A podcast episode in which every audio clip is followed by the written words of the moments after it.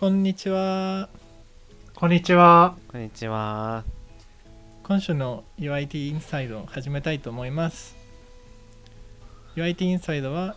ユーザーインターフェースとテクノロジーを愛する開発者のためのポッドキャストです。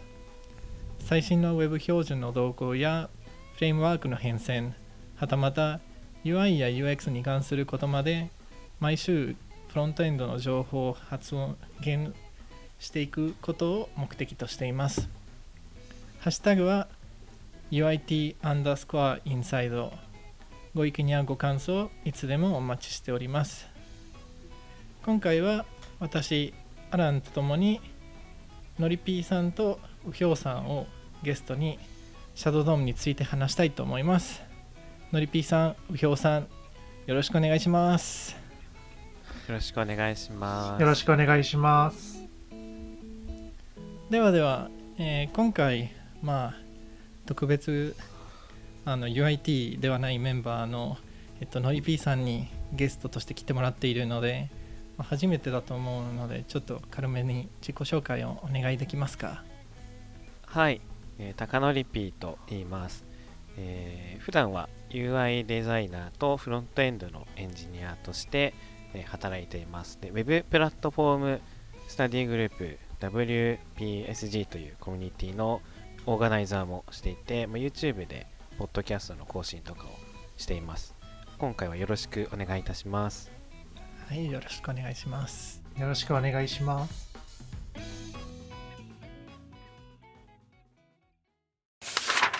ではでは、まあ、今回、えー主にシャドウドームということについてお話す予定なのですけど、えーとまあ、多分視聴者の方には、えーまあ、シャドウドームについて、まあ、知らない人もいると思うので、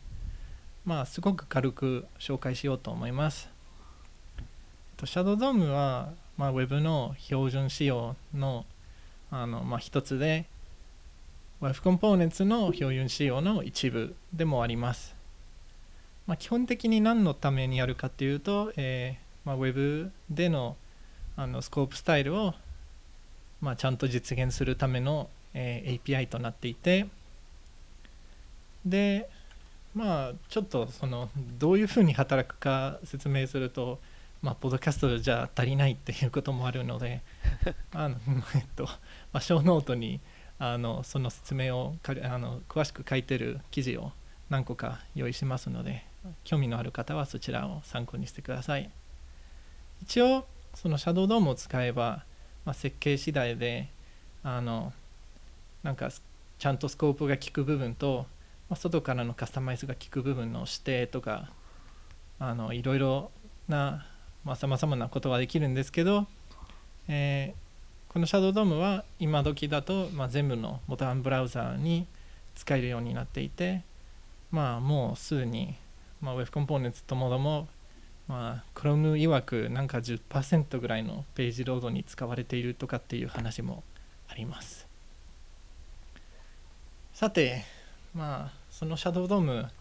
について今回は主にあのどういうふうに使えるとかについて話したいと思いますけど、えーまず、まあのりぴーさんからちょっとあの自分が今まで見てきた中であのシャドウドームがこういうふうに使うといいとかっていうものはありますか？ああ、こういう風に使うといい。そうですね。まあ、シャドウドームいろいろ使い方あると思いますけど、最近、ポリマー、あ僕、ポリマープロジェクトのジャパンコミュニティを以前運営してたんですけど、えっと、ポリマーのツイッターでシェアされていた、レゴの、えっと、Web コンポーネンツ、カスタムエレメントが、ま、シェアされてて、えっと、これ、3D モデルを、ま、読み込むコンポーネントなんですけど、まあ、こういう、なんていうんですかね、まあ、ブラウザにちょっとこういう機能追加したいんだけど、まあ、自前で作るのはめんどくさいし、でもなんかいろいろ干渉したらめんどくさいなみたいなやつを、まあ、1個ポンとシャドウドームで実現できるのは、まあ、結構便利かなというのは思いますね。ああそうですね。自分もそれを見ました。あれ結構なんかそのレゴ特有のなんかファイルフォーマットを渡すだけでもう完全になんか 3D のシーンを用意してくれてすごいなと思ってましたね。ですね、まあ、昔なんかこれと似たようなやつでブレンダーのファイルかなんかを、えー、と渡すともうそれもその360度のなんかやつをレンダリングしてくれるコンポーネントとかはあったんですけどそういうのは結構便利だし、まあ、結構使い道あるなと思いますね。そうですね。多分のりぴーさんが言ってるのは、えっと、モデルビューアーだだと思いますね。ああそうですそうですそうです。確かなんか GLTF とかっていうファイルを、まあ、モデルファイルを読み込む、まあ、さっきの多分なんかさっきのレゴのやつはそれを内部に使ってるとかっていうことだと思うんですよね。まあ結構関連性が高そうな気がします、うんうん、ですね。どちらもポリマーラボの配下で作られているので。そうですね。なんかああいうものをまあポンポンと入れられるようなんですよね。そうですね、まあ、やっぱりなんか外部のライブラリとか使うときに結構そのスタイルの干渉だったりとか、まあ、jQuery プラグインかの時にまあちょっとあったと思うんですけどカルーセルのそのプラグイン入れたら既存のスタイルと干渉してうまく動かないとか逆にプラグイン側の CSS がその汚染してきてみたいなことはあったと思うんですけど、まあ、シャドウドーム使うとその辺がまあクレイになるのでそういう外部の便利なツールみたいなのをこう使いやすくなるのはすごく、まあ、いいかなと思いますよね。そうですね確かに結構そのそういう外部のプラギンとかを入れるとなんかどうしてもその CSS なんかグローバルの CSS が干渉し合っててなんかボタンとかっていうクラスがなんかいろいろなところに 汚染されててすごいことになることは多いんですよね。うん、そうですね。まあ、ある意味それがインポータント地獄の原因でもあったんですよね。そうですね。それをなんか防止するためにめちゃくちゃ important 使うみたいなのはありますね。はい。ちなみに右京さん的にはあのどう思いますかね？こういうあの外部ライブラリを入れるっていう概念とかを。うん、そうですね。ここで、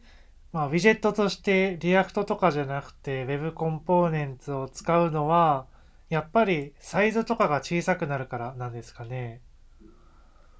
まあ、そうのような気はしますね。まあうん多分それも原因の一つではあると思うんですけど多分まあそれ以外にあのまあ Web コンポーネンツで作るとまあ React 以外のあの、まあ、フレームワークでも使えるようになるからまあある意味なんかなんかクライアントがなんか React のエコシステムだけじゃなくて他のまあ、全体的の JS のエコシステムになるっていうところがまあいいと思いますね。うんうんうんうん。なんか個人的にはその埋め込むだけなら必ずしも Web コンポーネンツとかカスタムエレメントじゃなくてもまあできるんじゃないかなとはちょっと思うんですよね。関数を呼び出したらこのエレメントの下にウィジェットがマウントされますよとかそういうインターフェースでもよくて、なんて言うんでしょうね。まあ、Web コンポーネンツっていうと、なんかコンポーネントって名前がついてるから、あ、コンポーネントを作るために使うんだなっていうふうにちょっと思いますけど、個人的にはもうちょっと別の使い方もあるかなって、最近少し考えています。まあそれは確かにありますね。一応そのまあせなんだろう。イントロにあの、まあ、シャドウドームは Web コンポーネンツの一部っていうところはまあ言ったものの、まあ、実際にあのシャドウドームを使うには Web コンポーネンツ使わないといけないっていうのも別になくてうん。あのどのそのノードあの HTML エレメントならなんか div とかをあのシャドウドームのなんかベースにしてそこから、えー、とシャドウドームの機構造を始められると思うのでまあ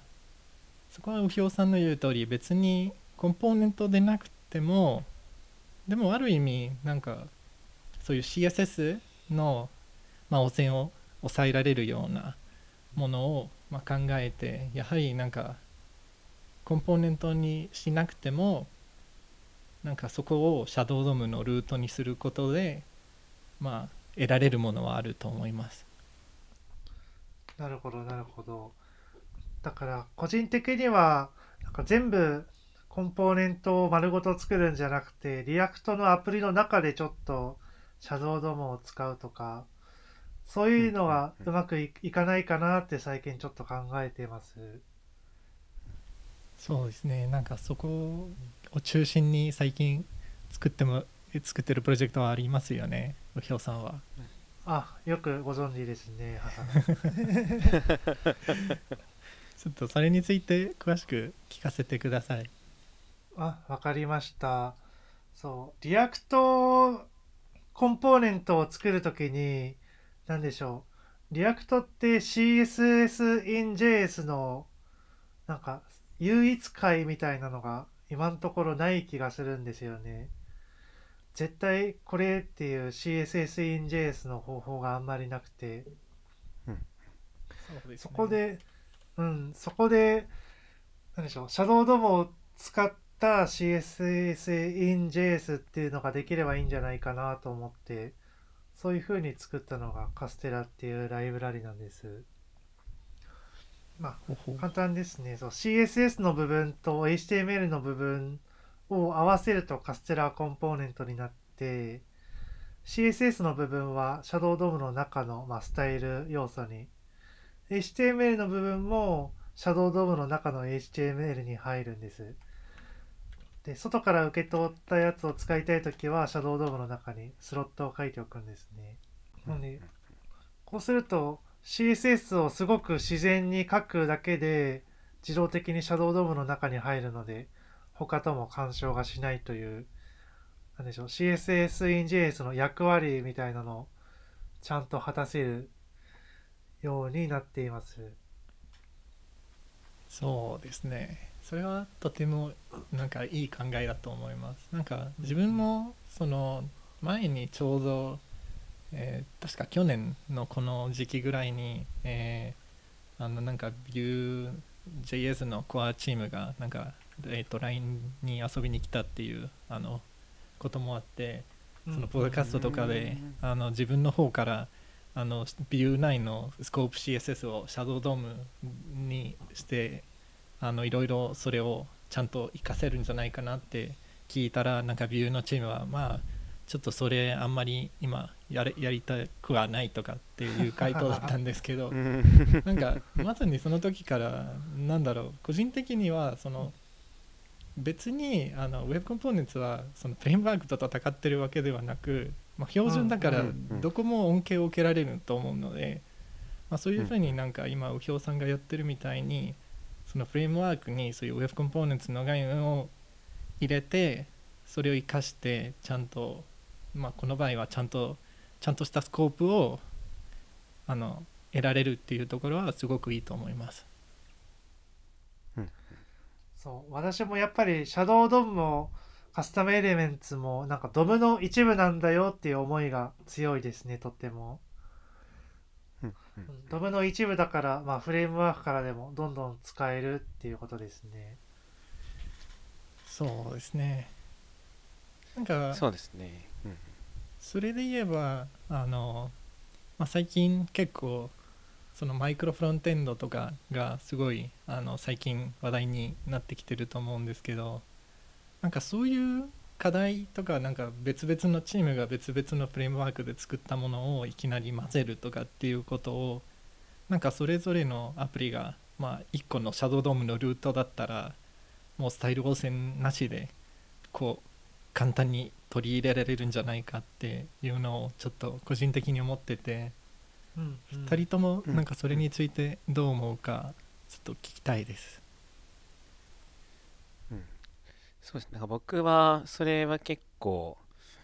まあいいんじゃないかなと思いつつも、まあ同じアプリケーションの中でまあ複数のライブラリーとかっていうと結構まあ突拍子がないというか一般の人にはあんまり想像できないのかなと思ったりもしますね。まあなんですけど、まあ例えばあの AngularJS から今の Angular にこうアップデートするみたいな破壊的変更のあるフレームワークのアップデートするときに、まあ、カスタムエレメントとかシャドウドームとかを使って、まあ、一部その新しいフレームワークに置き換えていくみたいなのは結構いいんじゃないかみたいな話を誰だっけな誰かとしますあラコさんかな？AngularJP のラコさんとかとした記憶ありますね。なるほど。まあ確かにそういうなんだろうマイグレーションとかにこういうのを使うとまあいろいろやりやすくなるんですよね。そうですね。僕はまだそういうのをやった、まあ、実務で投入した経験はそこまでないんですけどでもそういう風にやると結構やりやすいんじゃないかなっていうのは常々思ったりはしてますね。なんか React の17であの古いバージョンの React が共存できるようになるみたいな機能が入るのなんか知ってますか？あ聞いたことがあります。なんか誰さきとくんかな？がシェアしてたんですけどまああれまああれはパッケージ .json を2つ用意して、まあ、バンドルを分けるみたいなやり方で対応してたんですけど、まあ、シャドウドームを使えばもうちょっとそのパッケージ .json を複数用意したりとかバンドルで頑張らなくても、まあ、割とちゃんと共存させることできるんじゃないかなと思ったりはしてますね。まあ、ちょっと試してみたいなと思いつつまだ機会がないって感じなんですけど。まあそうですね。そういうマイクロフロントエンドは結構なんかあるある程度なんか人数のあるチームでないとなかなかそもそも使い道がないような設計でもあるので、うん。まあ。そうですね。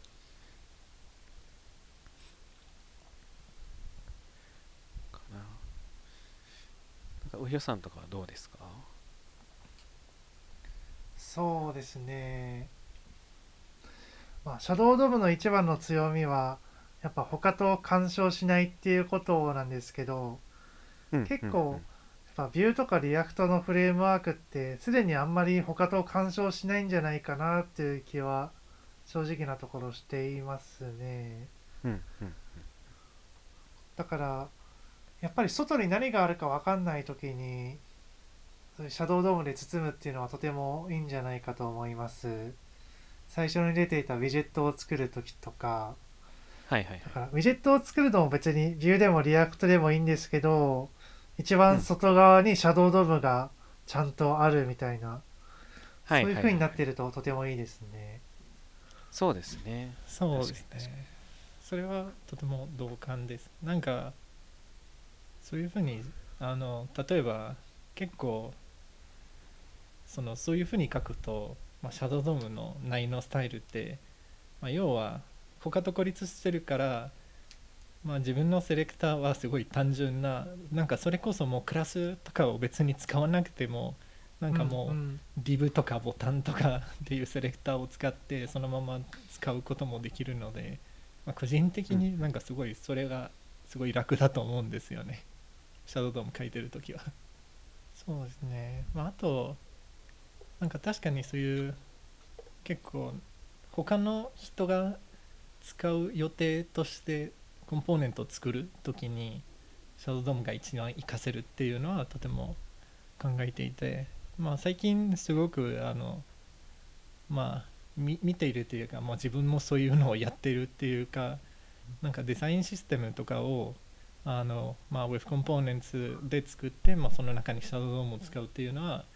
まあ、すごくいろいろな会社、まあ、特に大きめの会社が今やってきてるっていうのは、まあ、傾向があると見ていてまあ個人的にはなんかそういうなんかテーマをかけるとかあのまあどういうふうにカスタマイズできるとかを制限できるとかなんかそういう利点がとてもあってまあ今の時代でのシャドウドームの一番の使い道がそういうデザインシステムを作るっていうことはすごく実感できているっていうのは個人的な意見ですね。なるほど。そう。カスタマイズを制限できるって実はとても重要ですよね。そう何でもかんでも外から書き換えられてしまうと逆になんか再利用性が低くなってしまうというか後からそのコンポーネントにその共通のコンポーネントに変更を加えたくなった時にすっごく大変になってしまうのでそうシャドウドームでカスタマイズを制限できるって実は、ま、デザインシステムとかコンポーネントのインターフェースを作る時にすごく嬉しいんじゃないかなって思います。それはすごく思いますね。デザイナーとしてもやっぱりちゃんと運用されてるかどうかっていうのがまあ担保されてるというかね技術的にそれがしっかりしてるとまあ作りやすいですしルールも結構簡単なもので済むので上書きが可能だとまあこういう上書きすんなとか、まあ、結構いろいろルールをこう作らなきゃいけなくなってきてうんまあ、本質的な部分になかなか議論の時間が割けないみたいなところも、まあ、デザインシステムを運用していく上ではあったりするのかなと思うのでそれはいいかなと思いますね。そうですねなんか、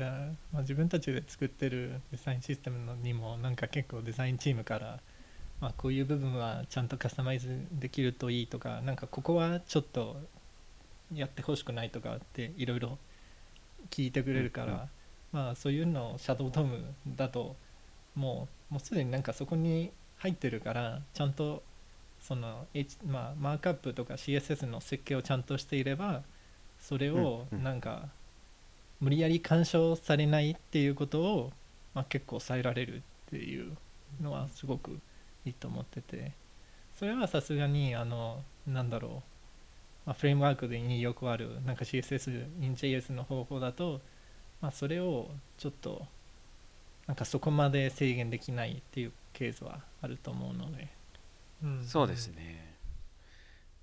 まあ、あとやっぱり同じコンポーネントを、まあ、いろんな環境で使い回せるっていうのはすごく、まあ、大事のしデザインシステムとして運用していく上ではすごく大事だなと思いますね。まあ、今いる会社ではビューのプロジェクトなのでビューでコンポーネント作ってるんですけど、まあ、LP で、まあ、例えば同じようなスタイル使いたいってなった時にまた再度実装しなきゃいけなかったりとか、まあ、外部の方にお願いする時に、まあ、ちょっとねなんかまた説明しなきゃいけないっていうのはあったりするんですけど、まあ、シャドウドームでコンポーネントをデザインシステム作っておけばそれを渡して使ってもらうだけで、まあ、ビューだろうがリアクターだろうが普通にプレーンな、まあ、HTML だろうが使えるで、まあ、スタイルが統一できるっていうところは、ま、非常に大きいかなと思いますね。そうですねそれで言えば最近ちょっとなんか Web コンポーネンツのコミュニティで話題になったのはなんかとある銀行がまあ自分のそのなんだろう、まあ、アカウント同士での、えー、と振り込みのインターフェースをあのなんかパートナーに渡すためになんかそういう Web コンポーネンツを、まあ、CDN で用意して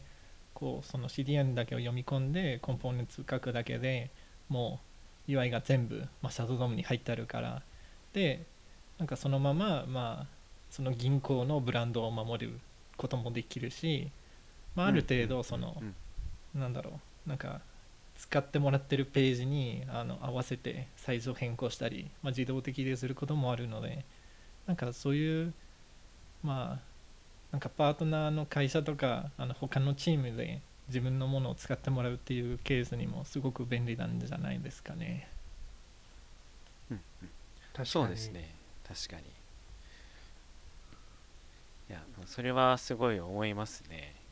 逆になんかそういうのをちゃんと用意しておいてもらえないとこっちもなんか怖くて使えないみたいなの ちょっとありますよね。なんか変にスタイル当てちゃって怒られたらどうしようとか。そうですね。怖いですね。怖いですよね。特に銀行とかそういうなんかしっかりした感じのところだとなんか怖いなと思ったりするのでそれはいいですよね。どこだっけ？海外の銀行で昔からシャドウドームじゃないや Web コンポーネンツを使ってデザインシステムを作ってたとこが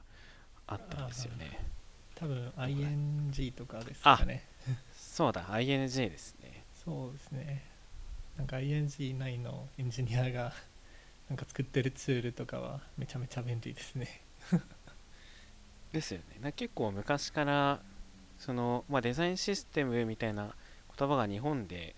使われるというか流行るようになる前から結構やってたようなイメージはありますね。そうですね。結構なんかアメリカとかヨーロッパ中心でまあいろいろそういう話がまあ何年前から盛り上がりつつありますね、うん。うん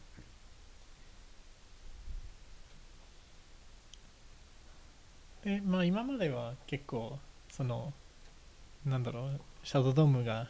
いいっていうところを、まあ、散々語ってきたんですけど逆になんか今までで、まあ、使ってきてなんかちょっとこういうところはあんまり良くないとかって思った部分について2人とも何かありますか？そうですね。自分さっきもちょっと言ったように、シャドウドームで CSS in JS を試してたんですけど、一つ困ることがあって、なんでしょう、インプットとか IMG とか、あ、その要素自体にスタイルを当てないといけないやつを、シャドウドームを使ってスタイリングしようとすると、そのインプットをどうしてもシャドウドームの中に入れる必要があって、そうすると、なんでしょう、そのインプットが表に、シャドウドームの外に出てこないから、フォームの要素してとして認識されないとか、そういう問題があって、ああなるほど。はい。いやそれはそうですね。まあちょっと私から補足すると、まあ確かにそのままその基本的にフォームってまあフォームの中に何かのシャドウドームのルーツがあるとなんかその内部のことをまあ知ることはできないっていうことになっていてうんでそれをまあちゃんとできるようにあのなんか formdata っていうイベントとなんかフォームパティシペーション API っていうのは、まあ、実はあるにはあるんですけどあの一番しっくりなんかちゃんとその自分のあの Shadow DOM で作ったコンポーネントを、まあ、フォームの一部としてあの登録できるフォームパティシペーション API の方は、まあ、今時だと Chrome でしかなくてでイベントの方だと、まあ、そっちでなんかなんか submission とかの時にあのなんかデータを送ることはできるんですけどそっちの方はなんか Chromium と Firefox でしかなくてなんか Safari だとどうなんか今今だとなんかそのままどうしようもなくてだからなんかちょっと裏技で、あのインプット要素をシャドウドームのスロットに入れてそれだとシャドウドームからも干渉できるけど、えーフォームの一部としても認識されるから今時だとなんか全てのブラウザ対応するには一番いい手っていうのはあります。うんうんちょっとややこしいんですけどね。確かに、まあ、こういうのちょこちょこありますよねはい。なんか他になんかそういう例えばなんかインプットパスワードとかをシャドウドームに入れるとなんかパスワードマネージャーがなんかそこにたどり着けないっていうかなんああ、かシャドウドームシャドウドームを考えて作られてないから、なんかうん。そこにたどり着けない。なんかただクエリセレクター走ってるだけだから。そういうのもまあちょくちょくあったりしますねただまあ一応そういう裏技をちゃんとしているまあライブラリとかコンポーネントはあるからなんかそういうのをまあ継承とかしてまあ真似ることもしてまあとりあえずまあ若干めんどくさいけどできるにはできるんですよね。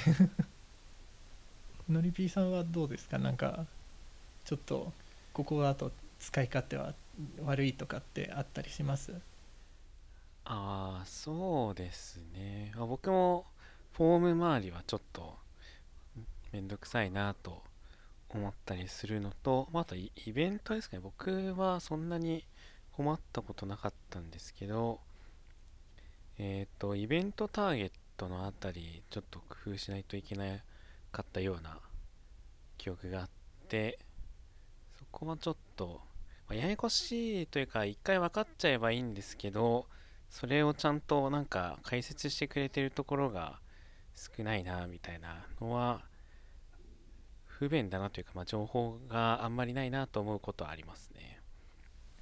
そうですね。確かなんかイベントを発生させる時にもなんか、まあ、ちゃんとバブルするようになんかフラグを立てたりすることも必要だったりしますね。なんかシャドウドームの外に出るようにするには。あそうですねそうですねあそうだ。なんかリターゲティングがなんだライトドーム内に存在するスロット化された要素上でイベントを起こった場合には発生しませんみたいな。うん。はい。みたいななちょっとちょっとだけ気をつけなきゃいけないところがあるんですけどそうですね。その辺はちょっとめんどくさいなと思うことはありますけどまあでもあとはシャドウドーム自体にそんなになんか不便さを感じたことはあんまりないですね。そうですね。自分の経験にも結構基本的にまあ1回目はちょっとあのなんだろう。学ぶのは若干なんか前とは違うからまあ新しい概念を学ばないといけないけど、一回分かればあとはまあ気をつければなんとかなるっていうことはほとんどな気がしますね。そうですねやっぱこういうの、ま、ちゃんとまとまってるサイトというか情報源がまあ欲しい欲しいなと思ったりはしますねそうですね。まあこのあの UIT インサイドの回もある意味シャドウドームの情報を増やすためにも作ってるんですしね。あそうですね最近見たドキュメントだと javascript.info っていうサイトの Web コンポーネンツの項が結構詳しく書かれててよかったなと思いますねそうですね。実際になんかあれも結構個人的に読んでよかったと思うんですしなんか、まあ、そういうのをまとめているあのレポジトリは、まあ、のいろいろとあったりしますけど、まあ、基本的に大体そのいつもあの基本的な要素だけカバーしてなんか使はい道とかについてあんまり深掘りするのはあんまりないんですよね。ああ確かにそうですね。ユースケースに関しては結構不足してる気はしますね。うん、なんかそれもあってその自分の方であのなんだろう、まあ、シャドウドーム内で結構あの新しい CSS セレクターを使うことがあるじゃないですか。はいはいはい。ホーストとかスロッテスとかバートとかいろいろあるんですけど、なんかそれを説明あなんかまあサンプルを使って説明する記事をまあ自分でも書いたことあるんですし、なんかやはりそういうのはなんだろう。言われてもらえるよりなんかちゃんと見て実感した方が早いっていうのもあってなんか確かに。そういうそういうなんかそれも理由であんまりないっていうのもあるかもですけどね。確かにそうですね。なんかシャドウドームについてよく聞かれるのがまあなんかいつ使うんですか？とかなんかどういう時に使うんですか？みたいな質問というか疑問結構見かけること多いと思っていてその辺の情報がもうちょっと増えると、まあハードルというか、まあ、もうちょっと何ていうんですかね使いやすくなるのかなとは思いますよね。こういうユースケースの時はシャドウドームのこういう機能を使ってこういう実装をすると解決できますとか。そうですね。いやもうそれなんかもう個人的で作りたくなってきました。そうですね。なんかこういう切り口のなんか同人誌とか書いたら売れそうな気がする。そうですね後で試してみます、はい。そうですね。他になんかこれといったことはあったりしますかね？まあまああとはディクレラティブシャドウドームの話とかは最近まあみんな注目してるのかなとは思いますね。そうですね。これはまああのまあ聞いてる人向けにす軽く説明するとまあシャドウドームはまああの先ほど話した通りまあ全てのブラウザで使えるようにはなっているけど、まあ、最近なんか新しい仕様としてそのなんか今だとシャドウドームを、まあ、JS の時になんかルートとなる部分を作らないといけないんですけどそれを実際に、えーまあ、HTML だけでできるようになる。ための仕様を今、えーまあ、模索されていて結構良さげでまあそういうサーバーサイドレンダリングとかにすごく便利そうな標準仕様になりそうだからすごい個人的に楽しみにしてるんですけど、うん。2人はそれについて何か意見がありますかね？僕もこれは結構注目してて、まあ、早く使えるようになってくれたら面白そうだなと思いますね。はい、昔似たような仕様があったのが SSR サーバーサイドレンダリングしたいから復活したみたいなのも、まあ、ちょっと面白いというか時代の流れを感じるなみたいなところはありますね。ですね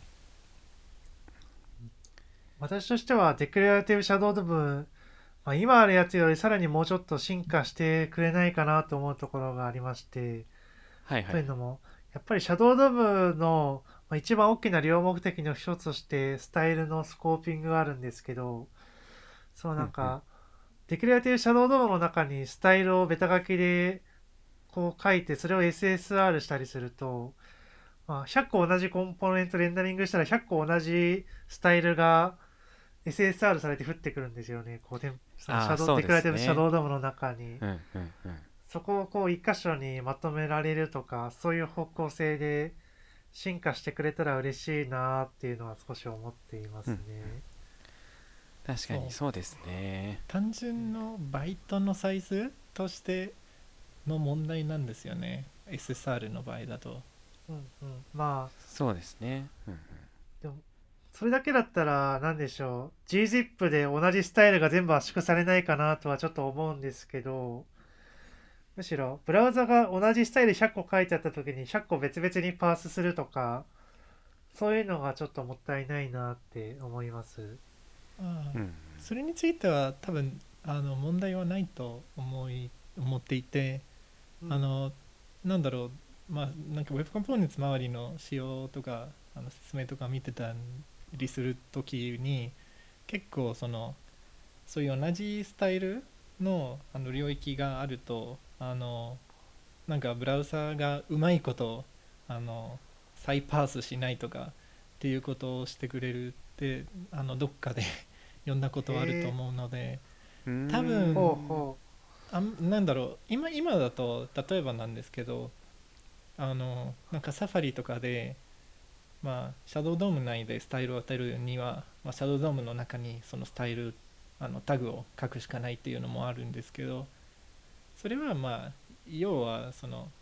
今の SSR じゃないあの JS レンダリングの場合だと、まあ、何回かもあの同じそのスタイル があのもう実際に書いてあるっていうことになると思うんですけどそれあでそういうパフォーマンスの問題はないって思うと多分そういう懸念はそこまで問題にはならないかなって思いますうんうんうなるほどなるほど。だからまあ逆に個人的に気になったのはまあそういうそのなんかちゃんと GZIP が効かないとちょっとバイトサイズがなんかもうすごいことになりそうでこちょっと怖かったんですよね。そうですね。バイトサイズはすごいことになりそうな予感はしますね。何も考えずにやると結構大変なことになりそううん、まあ要検討ですね。ですね。でもこれは来ると結構まあな今やっぱりその SSR できないからっていう理由で Web コンポーネンツをそのフレームワーク内で使うのをやめてるというかあんまり考えてないみたいな人たちも結構多いと思うんでそういうのが解消されると結構議論が進んでいくんじゃないかなとは思っているので、はい。まあ、僕は結構これ注目しているって感じですかね。そうですね。今だとその Web コンポーネンツでちゃんとした SSR やるには、まあ、やはりなんかそういうパペティアとかをかますとか逆になんかそういう、あのなんだろう。どっちかというとアップグレード用のコンポーネントのの場合でしか？できない。なんかそういうアップグレードっていうかなんかその実際に内容がほぼ全てスロット内に書いてあるから、まあ、ほとんど実際になんかテンプレートの中に入っててで JS が走るときに、まあ、あくまでなんか、まあ、ビジネスロジックが入るぐらいのコンポーネントだったら、まあ、SSR はちゃんとできるけどそれ以外だとまあ、うん、ちょっと今だとめんどくさいからまあさすがにこれが来るともう本本当の意味で SSR ができるようになるんですよね。そうですね。それは結構まあ大きな進化の一つかなと思いますね。では、まあ、時間の時間ですし最後にあの、まあ、シャドウドームについて最後の一言をお二人からお願いしたいんですけど最初に右表さん最後の一言お願いしますシャドウドームについて最後の一言ですか？まあ今日今日今日話した内容ですけどそうですね。シャドウドームはやっぱりシャドウって名前のついてる通り、外からドムを隠すことができるっていうのが、多分皆さんも一回使い道を考えてみたらいいと思います。物を隠せると本当にいろんな使い道がありますよね。インターフェースも隠蔽できるとか。隠すって実はすごいデザインとかプログラミングする上で大事なことだと思うので、ぜひシャドウドームを活用してもらえればなと思います。はい、では今度はのりぴーさんから最後の一言お願いしますはい、まあ、そうですねまあどうしても Web コンポーネンツの1個っていうイメージが Shadow DOM 強いと思思うんですけど、まあ、Shadow DOM 単体でもまあ僕がさっき言ったみたいなそのフレームワークのアップデートに使ってみたりとか、まあ、CSS in JS に使ってみたりとか、まあ、その単体でも結構ユースケースっていうのは結構考えられるのかなと思ってるので、まあ、その辺、まあ、今後実践していきたいなとまあ実践実験していきたいなと思っているっていう感じですかね。はい。はい、じゃあ、最後に私からなんですけどまあ2人が言ったようにあのシャドウドームはまあ今すぐ使えるしあの使い道はもうたくさんあるんですけどまあどうしてもねなんか情報源がないとかっていうのもあったりするんですけどまあそこに気負わずにあの一回試してみていかがかなっていうところとあとあの、まあ、前にも言ったんですけどシャドウドームはまあ別にあのフレームワークと戦ったりすることはないからあの自分はまあリアクターを使ってるとか Angular 使ってるとか Vue 使ってるとかそもそもなんかまだ jQuery とか使ってるとか何の JS も使ってないとかっていう人でも全然使ってもらえるので、まあ、ぜひぜひあの自分で作るなり他の人まあのりぴさんが言ってたそのレゴの人とかなんかそういうコンポーネントがあったら、まあ、ぜひ使ってみてください。